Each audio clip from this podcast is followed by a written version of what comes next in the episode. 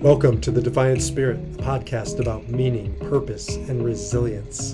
I'm Dr. Baruch Halevi, also known as B, and now let's discover your defiant spirit. Here's something you won't hear when people are talking about soulmates.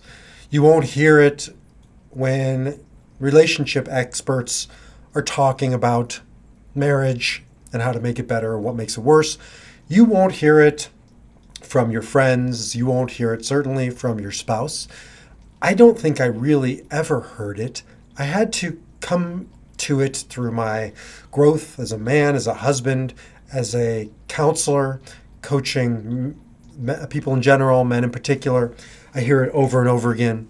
And as I've been doing podcasts around soulmates for Nine Lives, that's my program with my sister around the Enneagram, where it's about soul contracts and soulmates and what we come here to do.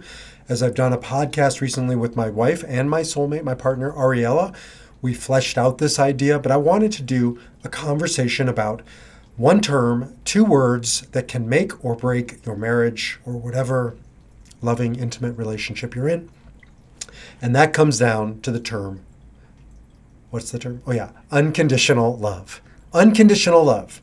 Now, I'm not saying there's not a place and a space for unconditional love. There is. Everybody deserves unconditional love. If you're listening to this, if you're if you're seeing me and watching this on video uh, while you're watching video, look at me in the eyes or hear me loud and clear. You deserve unconditional love. I hope you got it. Not all of us do. We deserve it. It's our birthright. But that's the point. It's our birthright. It comes from the people who birthed us, specifically our mother, but our parents in general. They owe us unconditional love, and you have every right to have expected it. It doesn't mean you got it, right? It means you deserved it. You shouldn't have to earn it. Unfortunately, many of us do. There's nothing you can do about whether you did or didn't. There's only one source, though, of unconditional love. And I say this especially to my men in my men's groups and then the men who I counsel don't go looking for it from anybody else other than your mother. Well, I take that back. There's one other place you can get it, and it's not your lover, it's not your wife, it's your dog. So if you have a dog or you have a mother, you're going to either get it from your dog. I've never met anybody who doesn't get unconditional love from their dog and also their mother for different reasons. You bought your dog, and your mother brought you here. But other than that, that's about it. Now, people will say, that sounds harsh. It even sounds off. I mean, B, isn't that what we strive towards, should aspire to, should expect in our marriages? Is unconditional love? Or I also hear it with, shouldn't we get it from our children? Let's start with that. No, they do not owe you unconditional love. There is no way you can even expect unconditional love. As I say to my kids all the time, my love for you is unconditional. Your love for me I don't actually care if you love me. I hope I become the man, the father, but my life doesn't change if my kids love me or do. I mean, I, I guess I'd make the argument that it does change, but not because they say it, but because I've been the type of father that has earned it. But I got to earn that from them. They don't have to earn it from me. I brought them here, kind of. Ariella did the heavy lifting, but um, but I I still am their parent and I, I owe them unconditional love. But to expect it from your children will do great damage to your children. Now, they owe me um, respect, right? And that, again, requires that I do some minimal things to, to, to earn that respect. But that's something I would argue that they do owe me as a parent, not just because it's me. That aside, I shouldn't expect or even strive for unconditional love from them, from my siblings, from my best friends, from the people in my lives, and especially not from Ariella, not from my wife, not from your spouse. But how can you say that, B? I mean, again, unconditional love, isn't that what marriage is all about? Unequivocally and absolutely not. And that has gotten so many couples into so much heartache and heartbreak and caused divorce or done damage to families like almost nothing else. I would argue that it's just as bad as infidelity, and I think there's a direct correlation. So, why? Why is that? Well, let me just take you to and through a Jewish wedding. As many of you know, I was a rabbi for a long time. I officiated at weddings as part of my my deal. And um, by the way, I always preferred funerals over weddings. Just saying. Why? Why? Because uh, my job at a funeral was to simply frame the meaning that was there, and people were ready to experience it with broken hearts, open hearts. And weddings in this day and age are very contrived. I mean, oftentimes the bride and the groom have lived with each other for two years, which is why um, the mother of the bride tends to get so worked up about the ice sculpture, caring more about that than they do about the rabbi or the clergy that they've hired, or that the candies match the wedding gown or what have you. Whereas funerals, they're just raw, they're real. You don't do anything at a Jewish funeral to beautify it. You just get into it and you um, feel your way through the darkness together to discover meaning.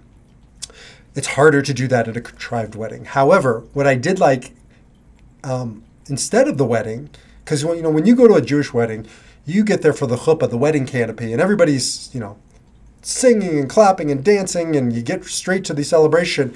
The wedding already took place. The wedding happened before the wedding. We don't tell this because we don't want to, uh, you know, sort of spoil the the drama. Will she accept the ring? Won't she accept the ring? No, we signed a contract. It's called a ketubah. You don't have to be Jewish to sign a contract. You do this in secular weddings. We all do. I have a secular contract and I have a religious contract, but that's the point. They're both contracts. And the last I checked, contracts by definition mean it's conditional.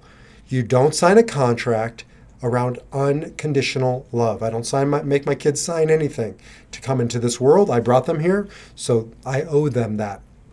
Um, conditional means unconditional love, and that's what a contract is. It's one big conditional statement. If then, if you don't show up and take care of me in the way that I define being taken care of, then I'm going to go find somebody who will. If you put your member in another person's being, then I'm leaving you, right? If you shtup somebody else, I'm out. So the bottom line is we have all kinds of conditionals. Maybe that's your conditional. Most people I know that's a deal breaker. Everybody has deal breakers. I work with people sometimes who say, I don't need a piece of paper to profess my love for my partner, for my spouse, um, by name only, not by paper. No problem, fine. But they have conditionals. They're just not written down. But let's just be honest. By definition, Grown up love means conditional love. And frankly, the more conditions you have, the more loving it is. Let me just say that again because this blows, I think, a lot of guys' minds because of silly soulmate love. You know, we have this Disney, we have this this rom-com image of unconditional love. Right? You complete me, says Jerry Maguire or the woman in Jerry Maguire. Nonsense, garbage. You don't want to be completed by another person. My sister Rebecca shared this in a podcast we did the other day. That's codependency. That's unhealthy relationships. I want somebody, well, I have somebody in Ariella who is complete and I'm complete. And we come together and we're not one plus one equals two. We're infinite plus times infinite equals infinite, infinity, synergy. It's beyond the sum of our parts. That's what we need to be looking for. But you can't find that in a doggy owner relationship or in a mommy child relationship. I'm not saying that doesn't have its place, just not in the bedroom and not when you sign a contract because a contract is about respect and a contract is about boundaries and a contract is about reciprocity, which is why Ariella and I have more details to our contract than I have with anybody else in my life. For the record, I have one marriage contract, but we have all kinds of unspoken contracts with employees and coworkers and clients and, and friends and family. But it's a diminishing set of fine print, right? My duties to my sister are less than my duties to my wife. My duties to my my employees or whomever are going down further and further of what I owe them and what they owe me. And what violates, uh, you know, the contract or nullifies the contract. Ariel and I have so many stipulations. Now, it doesn't mean that you weaponize it. It doesn't mean you have to walk around reading it off on, you know, it says in Article 22A, subpoint one, that you would bring me not flowers on Valentine's Day, but white lilies to symbolize blah, blah, blah. That's just craziness. What I'm talking about is all of the unspoken expectations and rules and obligations that don't trap me, they liberate me. Why? Because when, as I always say, I go to Starbucks, unfortunately, too much, and the barista and I have a very minimal contract. I give her my $17, which is what it feels like these days, and she gives me my double tall half caf soy latte. And it's pretty hard to screw that up, and it's pretty hard for me to, you know, not swipe my card, and that's it. And we have a great day. And our relationship is about yay deep. It's it's nothing. Ariella and I have all these obligations and stipulations, and our relationship goes as deep as they come. The love of my life, soulmate. I believe with every ounce of my being, past 25 years, only in incarnate form, but be with her before, and she stuck with me after this.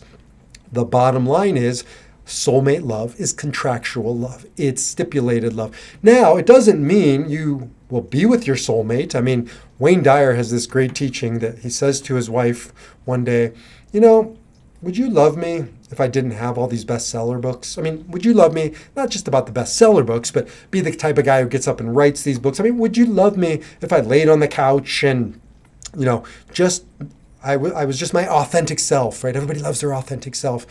And she said, Of course I would love you, Wayne. I would miss you, but I would love you. Okay, fine. You know, if that's what you mean by unconditional love, I'm not talking about that. I'm talking about in the relationship, committed to the relationship. Yes, loving maybe doesn't have the conditions, but for me to stick around, for me to participate, I'm going to have to have conditions. Why? Why is it so important? Why is it actually not diminishing the love, but expanding the love? Because the love between a husband and the wife, the love between two committed lovers, according to Kabbalah, Jewish mysticism, is the highest form of love. The highest form of love is not parent child, is not doggy and owner. That is a vertical relationship. That is a power differential, or you know, employee uh, employer. These are different types of power structures. But a husband and a wife, two lovers who are committed in monogamy, that is a, um, in equals. And it doesn't mean everything's the same. You have different roles, you have different obligations and expectations, but there is an equivalence. If there's not, it's not sustainable and it won't last. And if it's not, we're doing a disservice both to ourselves and to our partner. So, as an example, I work with guys all the time who grow resentful, especially when I work with them in the second half of life, of all the obligations and all the duties and all the responsibilities and all the burdens that keep them from being free, from going out into the world and roaming, if you know what I mean. Or maybe it's not just infidelity and, you know, playing around and spicing it up and having a good time. Maybe it's, you know, picking up and leaving or going down to Florida and, you know, leaving their kids behind, whatever it might be. That is the beginning of the end if you are a man. Women, yes, but it's a different set of issues. I'm telling you from personal experience, you want to destroy your life, then start lopping off responsibilities and duties and obligations. Why? Because those things, as Dr. Frankl, my teacher and mentor, says, are what keep you in your, they ground you. They keep you grounded. That's how you find meaning and purpose in Israel, there's lots of Roman arches from 2,000 years ago. And when they start to fall apart, do you know what they do to strengthen the arch? They put weight on the arch. They give it more burden, not less, because the, the, the sand between the stones is starting to loosen. And so those bricks will start falling out. Those stones will start falling out. It's counterintuitive, but they put more burden, not less, on the arch. The same is true with a man. The moment you start cutting out burden or obligation or responsibility is the beginning of the end. I've seen it time and again. I saw it with my dad. He started cutting out relationships, marriage and friendships, even family. He got further and further from his roots. The philosopher Will Herberg calls it cut flower syndrome. Flowers are dead the moment you cut them. They look pretty, but start the clock ticking because the dead death countdown is happening. And so the same is true when it comes to obligation and responsibility and, yes, conditions. Conditions strengthen us, they don't diminish us. And so, as men in particular, or yeah, men in particular, women in general, um, men and women in general, it isn't the obligations or the conditions that we put on love that are the problem. It's when we go into the relationship thinking that that other person owes us something, regardless of what we do, regardless of the man or the person that we have become. No, I didn't sign up for that. When I started out on this journey with you, this is what we said, this is what we agreed to, this is who you were. I'm not telling you to change. All I'm telling you is that's the man, that's the person that I said yes to. And if you can't return to that, that's your choice. That's what I expected. That's what I expect. And that's what I need. And I say that to you not as an act of abandonment. I say that to you as an act of love. Why is that an act of love, particularly to men? Because they need to be held accountable.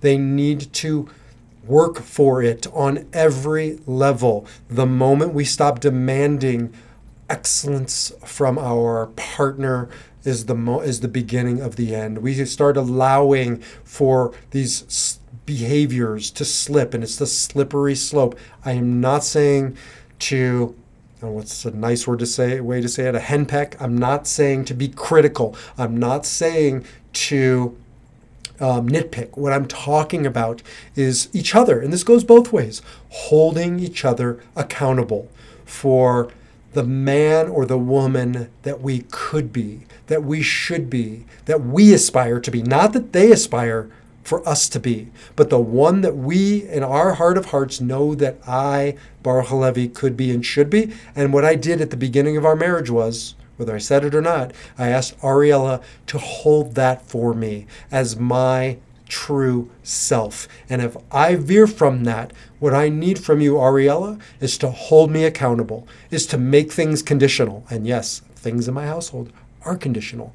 And if I don't deliver, then you either, as an act of love to yourself, Ariella, because you deserve these things, or as an act of love to me, you need to give me a process to correct. You need to give me time to do the work. But eventually, we all have to have our conditional lines where this is a line I won't cross. Never again. Because if I cross it, I lose me, and then there's just two halves making a whole, and that's codependency.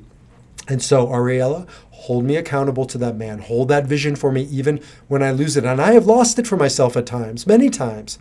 But that's a soulmate. She has conditions, and she comes back to that contract and she says, Baruch, this ain't it. And here's who you are, but here's how you're acting. And unless we can bring those two things back into alignment, then we're going in separate directions. And I've asked her to please protect herself, and I will do the same on my end, to not lose herself down my hole of craziness. Or and I won't lose myself. I will hold the center. I will not cross that line. And I will try to inspire her, not coerce her back to her center. And I will ask her to inspire me, not coerce me, back to my center. But if there comes a point in time where we can't get there, it's called a marriage contract. And we dissolve this thing so that we don't destroy each other because that's not true love. Love is conditional. The most loving relationships we have are the most conditional relationships we have. I'm sure I didn't hit all my points, but you can tell I'm pretty passionate about this, and you should be too. Unconditional love has no place in the bedroom, has no place in um, mutual, reciprocal relationships, has no place between true soulmates. Yes, you have many soulmates, but I'm talking about capital H her, and I'm talking about capital H him, and I'm talking about coming together with that one person and saying to him or her, Yes, I do, comma, but, but, but, but, but, but, but right? Yes, I will. Asterisks. Read the fine print. There is nothing wrong with the fine print. There is everything right with drilling down into the details of your relationship. No, you don't become a lawyer and turn back to it day after day. But in a good, healthy relationship, you don't have to because I know where the boundaries are. I know where mine are, I know where hers are, and I know what I can cross because not all boundaries are the same, but a true boundary, a red line, is something that I can't cross or it's not me. She can't cross or it's not her, and we can't cross because it's not we. And that is conditional soulmate love.